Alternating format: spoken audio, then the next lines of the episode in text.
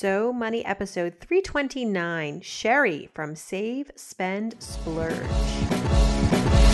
You're listening to So Money with award winning money guru Farnoosh Torabi.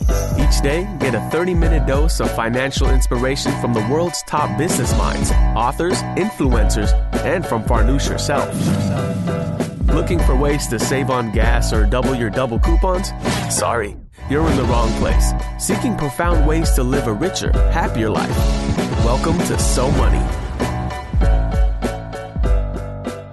Creating opportunities by starting your own business is one of the most empowering things you can do for yourself. However, it can also be overwhelming at times. The secret to getting more done isn't about finding more time, but rather finding the right tools. Our friends at FreshBooks couldn't agree more. FreshBooks has created an amazingly simple invoicing tool designed for small business owners who need to focus on their work, not their paperwork. Oh, and invoicing is only the start. FreshBooks lets you know instantly when your client has viewed your invoice and even imports your expenses directly from your business checking account. Get ready to say goodbye to searching for receipts when it comes to tax time. If you do have questions, just contact the award winning FreshBooks support team and get help from real live humans. No phone tree, no let me escalate that, just helpful service at the drop of a hat. To try FreshBooks for free for 30 days, just go to freshbooks.com forward slash so money and enter so money in the how did you hear about us section. You're listening to So Money, everyone. Welcome back. I'm your host, Farnoosh Torabi. Today's guest is, well, she's anonymous, and she's my second guest to not want to reveal her full name. The last guest I had that was like this was Mrs. Frugalwoods, if you recall. And today we have Sherry from Save, Spend, Splurge here by popular demand. Few of you have written in specifically asking to hear from her. So here we are. She's agreed to come on. This is, in fact, her first ever podcast. The intrigue around Sherry, I think, stems from her ability to live the good life, the very good life. And she's not afraid to hide it, at least uh, not afraid to write about it. She's also an amazing negotiator, has managed to freelance her way to a net worth of about a half a million dollars, and she's only in her early 30s. So we're going to talk about all of that. And by the way, how she yanked herself out of $60,000 worth of debt in just 18 months. And why she thinks retirement, by the way, is a privilege.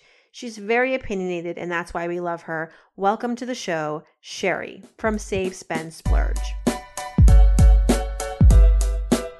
Sherry from Save, Spend, Splurge, welcome to So Money. I know you want to be anonymous, so we don't have a last name. I don't even have a picture of you, but at least I have a voice. Welcome to the show. Thank you very much for having me. Uh, if I could take a guess, I can't tell where your accent's from. I also notice on your blog that you use like a British English sometimes. So um, my guess is that you're not in the U.S. No, I'm I'm from Canada. Okay, so you're from Canada. Why why be anonymous? Well, I find that being anonymous gives me a greater freedom to to really talk about where I put my money because I, I actually I'm a little embarrassed to admit this, but I do spend a lot of money on luxuries, and I feel like if I put my face to all of that. Um, I don't want perfect strangers coming up to me and saying, "So I hear you spent X amount of money on shoes last month." but how how can you justify that? You know, I, I kind of don't want those questions. Mm. And I'm also a uh, freelancer. I'm an uh, entrepreneur, and I don't want that budgeting and and that kind of transparency on on what I have, my basically all my financial information online to factor into the way that they view me in the workplace. So that's the other big part of it as well. It's true. Your finances sometimes can be used against you. It's used as a way to judge you. It's not right. And it's totally a prerogative. And so I'm just glad that despite the fact that you're anonymous, you have become very popular. I should say that the reason we reached out to you to become a guest on the show is because listeners wrote into me saying, I would love to have Sherry on your show. I'll actually read verbatim from an, oh my goodness. an email from Josh. He says, Hey, Farnoosh, this was a, a while ago. He says, I'm, I'm wondering if you could interview some of the younger 30 something bloggers who seem to make a ton of money. I'm in my 30s myself, and I'm wondering how they got those jobs making $10,000, $20,000 a month. A blogger who comes to mind is Sherry over at Save, Spend, Splurge. She seems to pull in about $20,000 a month on average, supposedly working 35 hours a week. I'm assuming it's all legitimate and legal, of course. how is this even possible, and how do I get in on it? I'm desperate to know. So let's answer his question, Sherry. First of all, oh is oh it true goodness. that you make 20,000 bucks a month? Is it true that it's 35 hours a week? And can other people do what you do? You've been in so, the blog space for 10 years, we should mention. Yes. So, um, to answer all of his questions, in general, yes, but it depends on the contract and what rate I negotiate. So if I don't negotiate a high enough rate, it could actually be lower than 20,000 a month. But yes, on average, I make at least 20,000 uh, a month. And actually last month I made 46,000. So what are you doing? I'm a consultant. Um, I don't want to give away too many details because what I'm doing, it's a very niche industry and it's, it's, everybody knows each other. Um, there's very few of us. We all know each other. We all work kind of in the same space. and um, I got started in it by working for a consulting company uh, management consulting company, and I just happened to pick up no- the knowledge on a project in particular, and I was so interested in it. I, I spent my own time learning all about it, and and from there, I just I found my career. I mean, I, I know it sounds hard to believe at 23 you could find your career, but I found it, and I thought this is what I want to do for the rest of my life. And uh, after about two years of working for them, I quit um, became a freelancer, um, quadrupled my income, and basically cut out the middleman, which was the consulting company.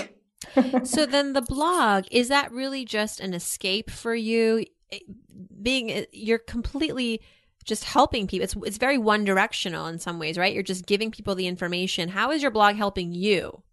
Well, that's a really great question. I had actually started blogging in the personal finance blogosphere around 2006. That was when I was 60,000 in student debt, um, extremely stressed out by seeing the cost of interest on that debt each day. Um, and I started off at a, fortunately, at a very good job, um, in my opinion, coming out of college making 65,000 a year. I managed to clear that debt in 18 months. Um, and throughout that whole journey of starting from 60,000 to being completely debt free 18 months later, I, I, blogged about it on a blog that I recently sold in 2012 called Fabulously Broke in the City. Um, I also started a sister blog off that for minimalism called The Everyday Minimalist, which I also sold as well in 2012 when I thought I would get out of all this blogging stuff. And I got back into blogging um, just about last year because I realized that I didn't have a creative outlet. I had a lot going on in my head and I couldn't just blurt it out to any random stranger. And, you know, my, my partner and my friends can only take so much money talk. So that's where, that's where blogging comes in for me. It's really, really a way for me to voice out my thoughts. And what I really benefit from the most is all the great comments and people that write in you know, challenging me and, and pointing out things that are, I would say, flawed in my thinking or my logic is not quite correct or giving another viewpoint. I mean, that, that is, to me is the greatest thing of a blog is that you're able to put an opinion out there and have somebody challenge it and give you a completely different viewpoint that you can just say, wow, they're right. I didn't see the whole picture. So, you know, it's a little bit of everything, creative, creativity, um, an outlet to express myself and also just to blog about money. And hopefully, um, for me, the main goal was I want more women to get interested in their money. I see too many cases of, of women, uh, my mother in particular, um, other older women, women at work, people's wives that I hear about that say, Oh, my wife doesn't know anything about where all the money goes. I handle everything. And I say, you know what happens what what if something happened to you what would she where would she be trying to juggle everything not knowing where everything is i mean that to me is the kind of the other main goal of blogging other other than you know myself expressing how I feel and getting feedback mm. as well. You have very strong viewpoints, Sherry, yes, which I, I think which is why I think your blog partly is very successful. People are are drawn to people with strong opinions. And on your website, on your blog, you have these top 10 money rules that you live by. Uh, yes. including, you know, no one should be more interested in your money than you. I agree. Uh, becoming wealthy is earning like a princess or a prince, but living like a pauper. you also say that reti- I want to focus on this. You say retirement is not a right; it's a privilege that you save your money for. Why make that a rule? I mean, isn't it just? Ex- I mean, I agree with you. Do you think that some people think that retirement is an entitlement? Yes, Completely. I think some people think that the minute I turn 65, I should have a full benefit package from the government, sit back, you know, kick up my legs and receive a full salary until the day I die. And for me, I understand that viewpoint, and I do understand that society as a whole has to take care of its own people and its own citizens. However, if we think, you know, circling back to the days of farming and before we had any of these things called money and we had bartering and that sort of thing. Um, you have to understand, at least for me, I understood that people, let's say, who were farmers, they worked until the day they died. I mean, so there were people who, in my family, who were farmers until they were in their late 80s. They didn't have a retirement plan. Their retirement plan was a chest of corn. so, right. I mean, for me, I see it as a privilege, not a right, because they, for instance, had to be able to feed themselves to make it to the end and that's the reason why they had so many children was so that they could have their children take over economic move, exactly right exactly so for me that's why i i I do understand the one side of the coin where people say, you know, it's it's a right that we should be able to retire when we're older and unable to get up and go to work. And I completely understand that. I have people in my family who still go to work and they're in their late 80s now and they don't want to work, but they have to because they didn't save for retirement. Um, but on the flip side as well, you know, you have to save for it. It's not a privilege that just comes to you just because you're a citizen of a country. It's also, you know, sorry, it's not a right. It's a privilege. Um, you have to save for it. You have to think about it. And instead of that chest of corn that you can grind into flour and make bread and live off on until you die so that you don't starve during the winter, it's going to be money and money translates into corn. yes. And you also say one of your rules is money isn't everything, but it is a necessary part of everything you do in life. And can I also say that I love, I love all your rules, but uh, let me just go through all of them. When you say hard work matters, I'd rather be stupid and hardworking than smart but lazy. Time now to shed some light and say thank you to one of our sponsors on the show today, Wix.com. Need a website? Why not do it yourself with Wix.com? No matter what business you're in, Wix.com has something for you. Used by more than 70 million people worldwide, Wix.com makes it easy to get your website live today. You need to get the word out about your business. It all starts with a stunning website. With hundreds of designer made customizable templates to choose from, the drag and drop editor, and even video backgrounds, there's no coding needed. You don't need to be a programmer or designer to create something beautiful. You can do it yourself with Wix.com. The site empowers business owners to create their own professional websites every day. When you're running your own business, you're bound to be busy, too busy, too busy worrying about your budget, too busy scheduling appointments, too busy to build a website for your business. And because you're too busy, it has to be easy. And that's where Wix.com comes in. With Wix, it's easy and free. Go to Wix.com to create your own website today. I love that because I feel like I'm not the smartest girl in the room by any stretch, but I I I roll up my sleeves and I work hard. And I think I'd rather be, if my legacy is Farnoosh was one of the hardest working people we knew, I would prefer that than like she was the smartest person I knew. Oh, absolutely. I don't know. I just, um, that was how I grew up. And so speaking of your, you know, your, your growing up years and your childhood, what was your, foray into the world of finance, Sherry? How was money introduced to you as a young person? It wasn't. I mean, that's basically that's the long, long, short answer of it all is that it wasn't. I didn't even know money existed in the sense that you had the budget for it and there was an income and an outgoing and all that other stuff. I mean, I had some hints of it. You know, is when when you asked for an expensive pink organizer that you wanted to put all your friends' numbers in and use the cool calculator in the calendar that cost a hundred bucks and you were only seven years old because you wanted something that was like a pre Palm Pilot.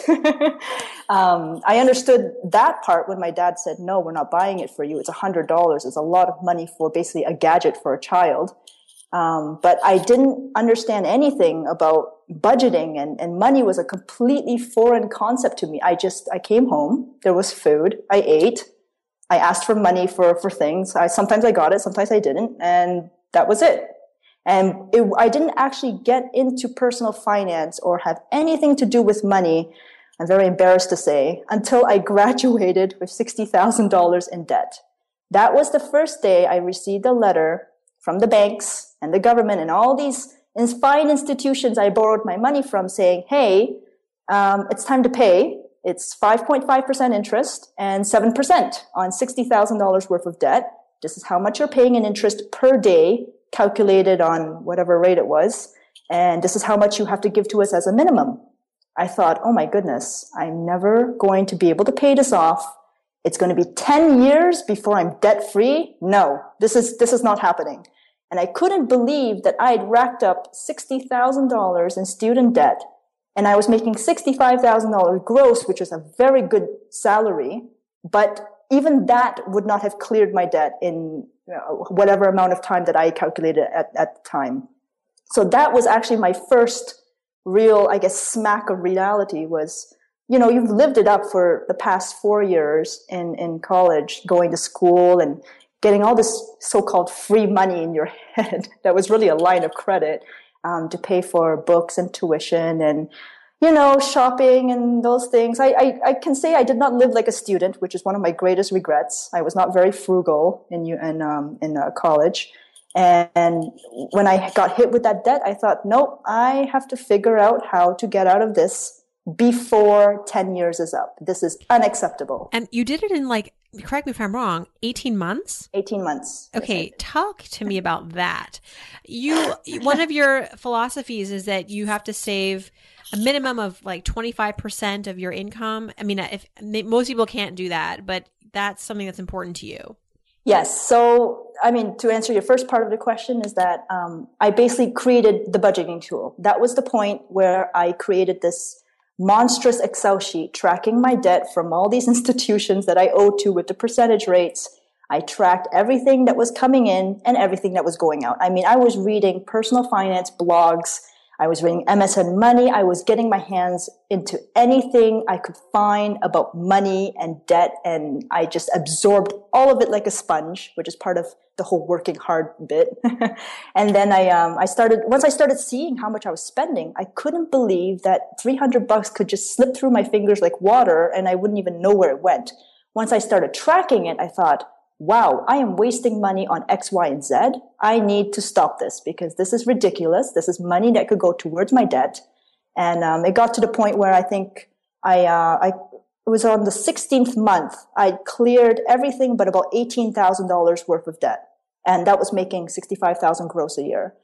Um, it was at that point, it was about two years after I started working and I cleared most of it except for 18 grand. Um, I quit just before the recession, basically, when there was a big boom in my, my particular sector, all the prices were high and they were hiring consultants and I quit with absolutely no plan, 2000 bucks in the, in the bank and just a, a, a gut hope slash stupid instinct that I could get a contract, um, quadruple my income, become a freelancer in my particular niche where I saw a lot of these job offers for, and and clear my debt. And that's exactly what happened. I quit on the friday and i signed a contract the following monday at a $130 an hour. I made 90 grand in three months and i cleared my $18000 debt in about a week. Oh my gosh. Yeah. where does your what's the word? Chutzpah the uh um, the boldness. You know most 20 somethings at that age wouldn't think I could make $90,000 in three months or that I'm even worth that much money. But what made you go, oh, this is what I'm going to do and I'm going to go forward and, and well, who are you? is my question. It's, it's, mostly luck, I would say. I mean, I was just at the right time and the right niche that they were all clamoring for people for, for my particular knowledge that I had worked hard for and earned for the past two years. And, and it was got to the point where they couldn't find anybody. I mean, literally, they were probably scraping the bottom of the barrel when they hired me. Um, but then I proved myself and I thought, I can do this. But that was after I, I, I got the contract. Um, but it was just, I, I don't know where it comes from. I just had this feeling and I thought, you know, what's the worst that could happen? I have 2000 mm-hmm. bucks in the bank. They have to pay me some sort of mini severance package from my company, which is, let's say, another two grand. So I have $4,000. I can live on 4,000 for the next few months while I try and wait for a contract or, you know, hustle to get this money. Um, and I also knew that they were just looking for people and I didn't even know what to charge. So what happened was um, when a broker had contacted me and said, you know, we're looking for somebody with your with your kind of skills and experience. Are you interested? I said, of course I'm interested. They said, well, what's your rate? I said, I don't know. What are you offering? and when they came back to me with, well, you know, we can only do a hundred dollars an hour, I said, oh, I don't know. I'm going to need more than that. So, you know, I didn't know. I was completely going into it blind. I was basically faking it until I made it and and I forced them to tell me what the rate was because I didn't know what it was. So when you said they came to you with a hundred an hour, you said I don't I know make more than that. Yep, said, Even though in your head you're like jumping up and down, yeah, screaming. Exactly. I was thinking I have two thousand in the bank. I'm never gonna make it past two months. But when they said a hundred bucks an hour, I said, I don't know. I don't know if that's going to be enough money because I'm thinking I'm worth more than that, at least 150. So I, I, threw back 150. They said, "Oh, that's impossible. You'll never make that kind of money." I said, "Hey, do you want me or not?" And, yeah. You know, you know, poker. It was like playing poker. You know, we we both have our poker faces on, and I just happen to have a better poker face. Good for you. That's a great story. well, I mean, it's it's one that I, I repeat often because um, I, I, like to repeat it not because I'm trying to say, "Oh my gosh, look how amazing I am making all this money." You know, that's that's beside the point. I don't, that's not the whole point of the story. The, my, my point of the story is negotiate. Always, always, always negotiate. Whatever first offer they give you, say no and go up 50% or 30%, whatever you think is, is proper, and then have them negotiate you down. Because what I find always happens with women, especially young women and my friends in particular, is they always feel nervous or shy about negotiating because they feel, oh, I shouldn't ask for it. And if I'm really worth all that money, shouldn't they know it and just give me the money? No. I said, no, no. That's how it works. Companies are mercenaries. They will pay you as little as they can to get as much out of you. And unless you ask for it, especially with the first offer on a job, that is the first, like the best time you can get like a $30,000 pay raise and not even blink an eye. But then when you're in the job, it's much harder to get a raise then. So maybe your website should be called Save, Spend, Splurge, Negotiate. the well, fourth the fourth matrix. Well, you know, negotiation, it's it's also part, you know, it's part having basically the, the guts to say, you know, I can do this. I know what I'm doing. And part of it I would have to say it's confidence. And I think especially as a young woman, I'm noticing that a lot of other young women are lacking this confidence. And I really wish and I really try very hard to say, you know, stop beating yourself up. You are as good as you think you are. It is not wrong as a woman to say, I am good at my job and I'm worth this money. And I find that it's very hard for women to, to say that. And it's much easier for guys for some reason. I don't know why. well, men have been in the workplace for a lot longer than women in the history of work. That's true. And so it's maybe they're conditioned a little bit more than we are, and uh, they're more familiar with the politics and uh, how negotiating matters. And a lot of times, men are in charge of giving those jobs, and employers expect negotiation to happen, which is interesting, right? Most people shy away from negotiating, but if you actually think of the people on the other side of the table, the the employers, the bosses, from their perspective, it's all about negotiating and if you don't negotiate, then you're you're you're almost surprising them when you don't because that's what they expect. But you know, I find that they expect with young women that we are to not negotiate because I remember I've gone into some hairy negotiations with brokers and they were just almost to the point of insulting or rude because I would I would say no, I want X amount of money an hour. I don't remember how much I asked for, and they said, "Oh, you can never make that. I can't believe you would imagine that you know, a young woman like yourself could make that kind of money. And I said, excuse me? And I gave it to him. Like I, I, I, I very, I think eloquently without swearing, told him where to, where to shove it. But, hmm. you know, you get that a lot, especially in my particular industry because it's, it's very male dominated. It's, um, it's one of the STEM professions, mm. uh, science, technology, engineering, math. And, and I find that they, they think that they can walk all over me because I'm a young woman and that's that it just gets me. I don't know why i don't know what i have what my mother fed me when i was younger to give me such such a fire in my belly but i it really bothers me that they think that they can you know walk over young women and women in general and, and expect to not get any pushback. But with guys i hear about other colleagues. They never get this from brokers. They never get questioned about their rate. I always get questioned about my rate. So you know, that's part of it too, is that you have to think they're playing a game too, as exactly as mm-hmm. you said. And when I started with my first job, they, they offered me 50,000 and I held out until they gave me 15 grand more. And I was the only one out of my entire basic cohort that, that joined the company that, that asked for more money, even out of the guys. Wow. which I was surprised by. Good for you. I, I, I smell a new vertical here on your web no. blog. I really think you should because it, what you're saying is um I'm I'm I mean, I've been where you've been. I think you're even bolder than I am and we need more women like you encouraging other women to ask for what their what their value is. And well, I think, you know, sometimes the word worth, we correlate that to self-worth and if you don't have a good self worth, then you may not think you're deserving of, you know, um, more money. But what's your value? Let's just spin the word a little bit. You know, let's call it value. Your value in the workplace has, has nothing to do with emotion. It's, at, it's just about your, your input and your output. And I think that's a maybe a less emotional way to, to, to look at things. Perhaps, but I think women are very emotional creatures. I mean, I have to say I am very emotional, so I'm not afraid to admit it.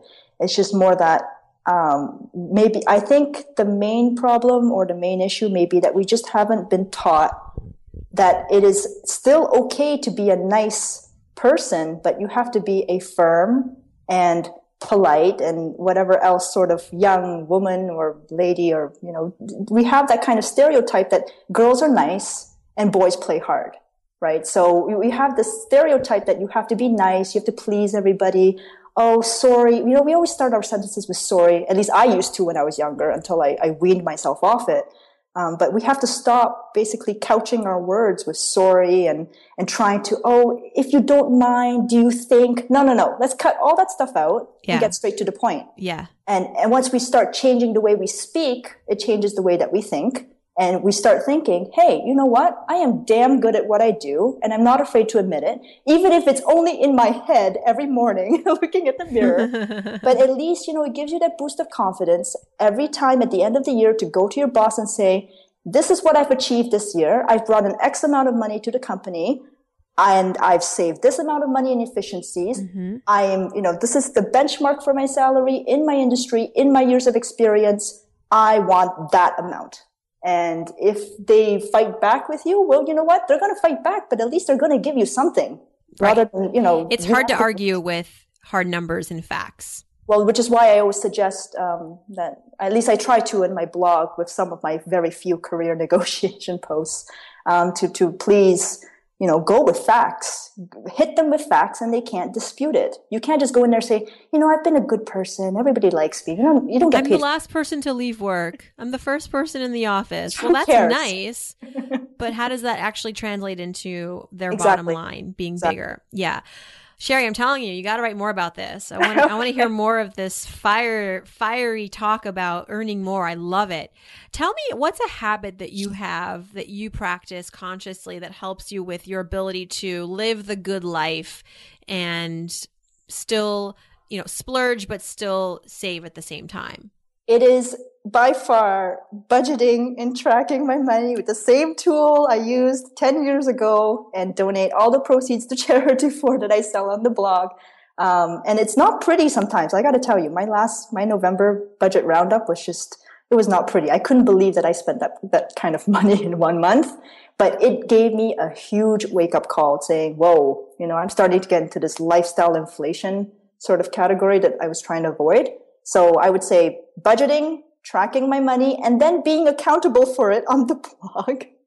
Where then people write and saying, Whoa, you spent how much on clothes last month? And I'll say, Yeah, about that. so what what are your what are your go to designers? What's your absolutely favorite thing that you're obsessed about right now? Um, because I just like to hear it. you know what? I for coats, nobody beats Burberry. I just I always try and go to you know find cheaper versions of wool coats here and there, but you just you can't beat a perfect classic trench coat from Burberry. And for me, my go-to brand for shoes, which is very a very expensive brand, is Manolo Blahnik. And actually, I have a little story about that. Is I found a pair of Manolo Blahniks in Florida when I lived in Miami for about a year. Um, I had thrifted this perfect pair of brown Manolo Blahniks for $60. I mean, you just can't find good shoes for 60 bucks, let alone Blahniks. I bought them. I wore them to death. I wore them here, and then what? the heel snapped a, a, month ago. Oh, well, you can replace a heel. Well, I didn't know that. So I was like crying in the corner. I called the Manolo Blahnik headquarters sobbing. and they said, Oh, we don't make that style anymore. And I said, What? they said, But you know, you can send it to the leather spa in New York. I said, Are you kidding me? There's a leather spa? Leather spa? Yeah, I couldn't believe it. 300 bucks later, I thought, well, what, what could they possibly do to fix this? I mean, there, $300 really to fix the it. shoe that you bought for worth 60. Yes, I know, but worth it. 360 bucks. They normally go for a thousand dollars, these heels. And you can't find the style anymore. It is the perfect height, perfect, like it just hugs your foot. It's like wearing slippers for me. I can I, if I could find five pairs at a thousand bucks, I may consider buying all five well, pairs. there is the, there's a thing called cost per wear Yes. Which we should, I'm sure you've written about this because it's how you explain to people who are just going to judge you because you spent, you know, more yeah. than they would on a, a, piece of clothing or a garment. But really, if this is something that you wear every day or many times a day and you feel good in it and it's comfortable and it, it, you know, then you know what? And you can afford it. You aren't going into debt to pay for this. Nope. Then enjoy it. I hate that. Cheers I, to you. I wore that. Six years. I wore these pairs of shoes for six years. It was my only pair of work heels. That's ten dollars a year. I kid. I kid you and not. Then, plus, then it lasted probably longer because you got the heel replaced. Well, yeah. So you know what? I sent them off, and then I didn't have any heels to wear at work, and I was all depressed because when I'm walking around and I'm in flats, uh, you know, you feel less professional. so I actually splurged in November and bought two pairs of heels just in case these ones go. I have backups. So this is a recent story that you are. Yes, this is very. The band-aid has recently been lifted. Yes. Um, tell me this. We're gonna do some so money fill in the blanks now. I don't know if you're familiar with this part of the show, but this is when I start a sentence and you finish it quickly. Oh my goodness. okay, I, I have a feeling you're gonna be really good at this. If I won the lottery tomorrow, let's say a hundred million bucks, the first thing I would do is I would give away significant cash gifts to close family members. Um, probably something more like pay off their mortgage rather than just give them straight money because I feel like they would gamble it away. um, and or buy them a place to live if they don't already have a place to live. Um, for us, I would buy a very modest home. I would say 1500 square feet or smaller, um, and, and live in it, have it completely paid off and think about taxes in the future and have a fund for that and then probably have a nice meal. A nice and, meal, or, or for the rest of your life, you can have well, a nice meal. Well, you can't overindulge because then you don't enjoy it, right? So I, I, would have a nice meal. I, I, don't know what I would eat. You're putting me on the spot here. There's so many things I would eat. um, and then maybe take a trip uh, back to, to Europe to visit family and then bank the rest and live off the interest. Wonderful. Live off the interest. No one's ever said that. That's that's pretty awesome. Well, I mean, I would invest in dividends. I would invest in stocks that pay dividends. You could just put it in a savings account, and yeah. on a hundred million dollars, one percent is a pretty nice income. yeah, and then I would just remembered I have to pay taxes on it and just live off the interest. That's basically what I would do. How about this? One thing I spend on that makes my life easier or better is. Oh my goodness. Um, what do I spend money on that makes my life easier or better? Hmm. Probably anything to do with my son. Oh, how old is your son? he's uh he's two years old. Oh my goodness, mine's 18 months. Oh, see, yeah, they're very close in age. Yeah, but so different too, because like six months at that stage, you're, you know, he, your son's probably talking up a storm and skiing. He Mine, a single word. what? He doesn't speak at all. Oh, really? Really? It's because we're we're bilingual at home, so I think he's Oh. confused about what language to Oh, use. well, okay. That makes me feel better about my kid. Our doctors are always like, if they're not, they don't have 10 to 15 words by 18 months, you should consider a speech therapist. And I was like, I'm pretty sure I was a mute until, um, I was mute until I was like two and a half because I was also bilingual. You know, that's what happened. I, I I also went to the doctor, and they also told me the same thing. And the nurse says, you know, we usually say eighteen months, eighteen words. And I said, okay. Really? She says, maybe yes. And she says, maybe he has a hearing problem. I said, I don't think so because when I say time for a diaper change, he runs away. so I mean, obviously, he does not He understands plenty. Yeah. Yes, he understands what we're saying. He just that he can't process both French and English. Um, He Oh. doesn't know which one to to say back. Oh. yeah. Um, cool. Okay. The one thing that I splurge on that I don't regret ever is, and I know this is probably many things for you, Oh but your favorite splurge. my entire wardrobe. No, I'm kidding. Um, I would say my favorite splurge has to be probably one of the winter, many winter coats that I own, Yes. um, because it's the one thing that you wear in the winter that everybody sees all the time, and it Mm. covers your outfit, and it has to keep you warm, especially in, in Canadian winters. Oh, So, Well, yeah, no, we don't really know what that means right now because it's 72 in, in New York uh, as as we speak. well, we're having a green Christmas too, so it's it's unseasonably warm. crazy. Okay, one thing I wish I had learned about money growing up is One thing I wish I knew about money growing up was what a budget was, what saving was.